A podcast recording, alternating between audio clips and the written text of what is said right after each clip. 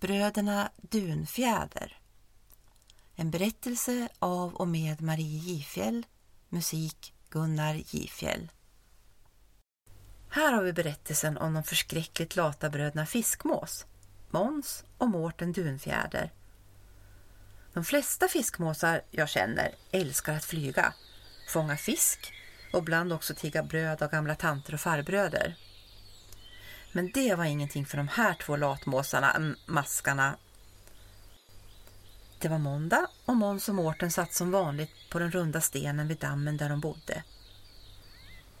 I dammen simmade omkring några fiskar. Fiskarna, de tog det med ro, för de visste att måsarna skulle inte fånga dem. Det skulle vara alldeles för jobbigt. Eftersom de båda var ganska stora i truten så brukar det här med mat ordna sig på något vis ändå. Men det börjar bli lite tråkigt att bara sitta där vid dammen hela dagarna och inte göra någonting. Det hade gått så långt att de nästan glömt hur man använde vingarna.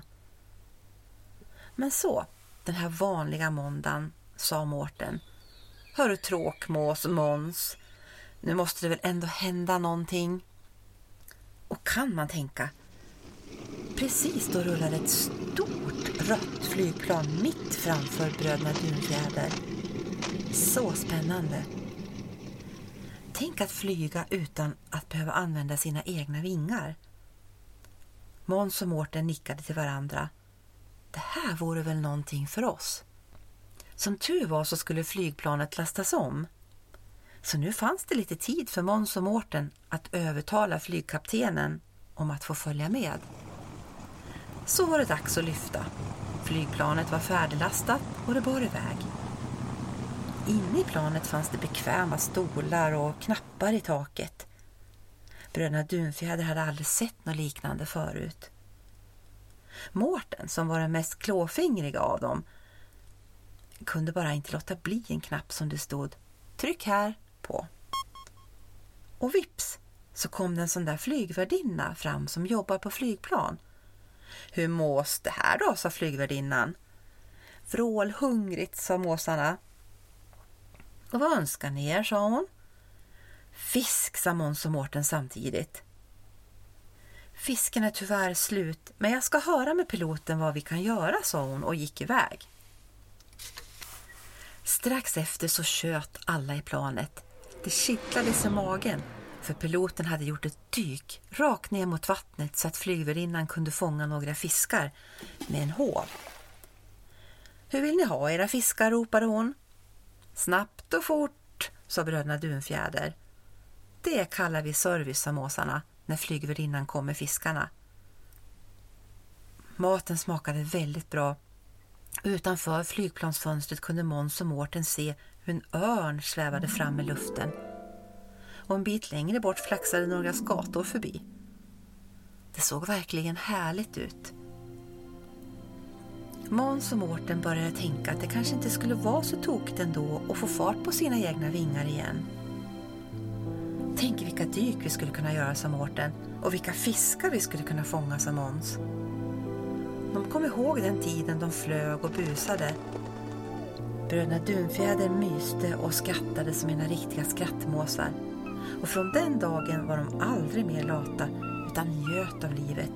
De flög och fångade sina fiskar själva. Kanske kunde det hända någon gång att de fjäskade in sig hos någon tant eller farbror och fick en liten brödbit. För lite lat kan man väl ändå få vara ibland. En del ser ut att drömma mitt på ljusa dagen. Men jag ska inte döma, jag är nog likadan. Att tänka och planera, det är ett tidsfördriv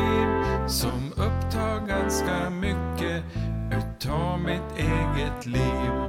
Kliva upp på morgon, värsta tiden tar det nog en annan dag. Sista minut är överskriden, typiskt för sån kan man vara. En del drar ner på tempot i ultrarapid. Andra växlar över och spar mera tid. Jag tappar inte takten och tänker liksom så jag vill gärna göra allt det jag kommer på. Kan hända att det verkar ett överdrivet sätt men hinner med det mesta från jobb och mat och tvätt. Att kliva upp på morgon, värsta speeden, hinna allting som man ska. God marginal till ankomsttid, en vana för sån kan man vara. Kliva upp på ta den striden eller ta en annan dag. Så kan det vara nu för tiden, typiskt för sån kan man vara.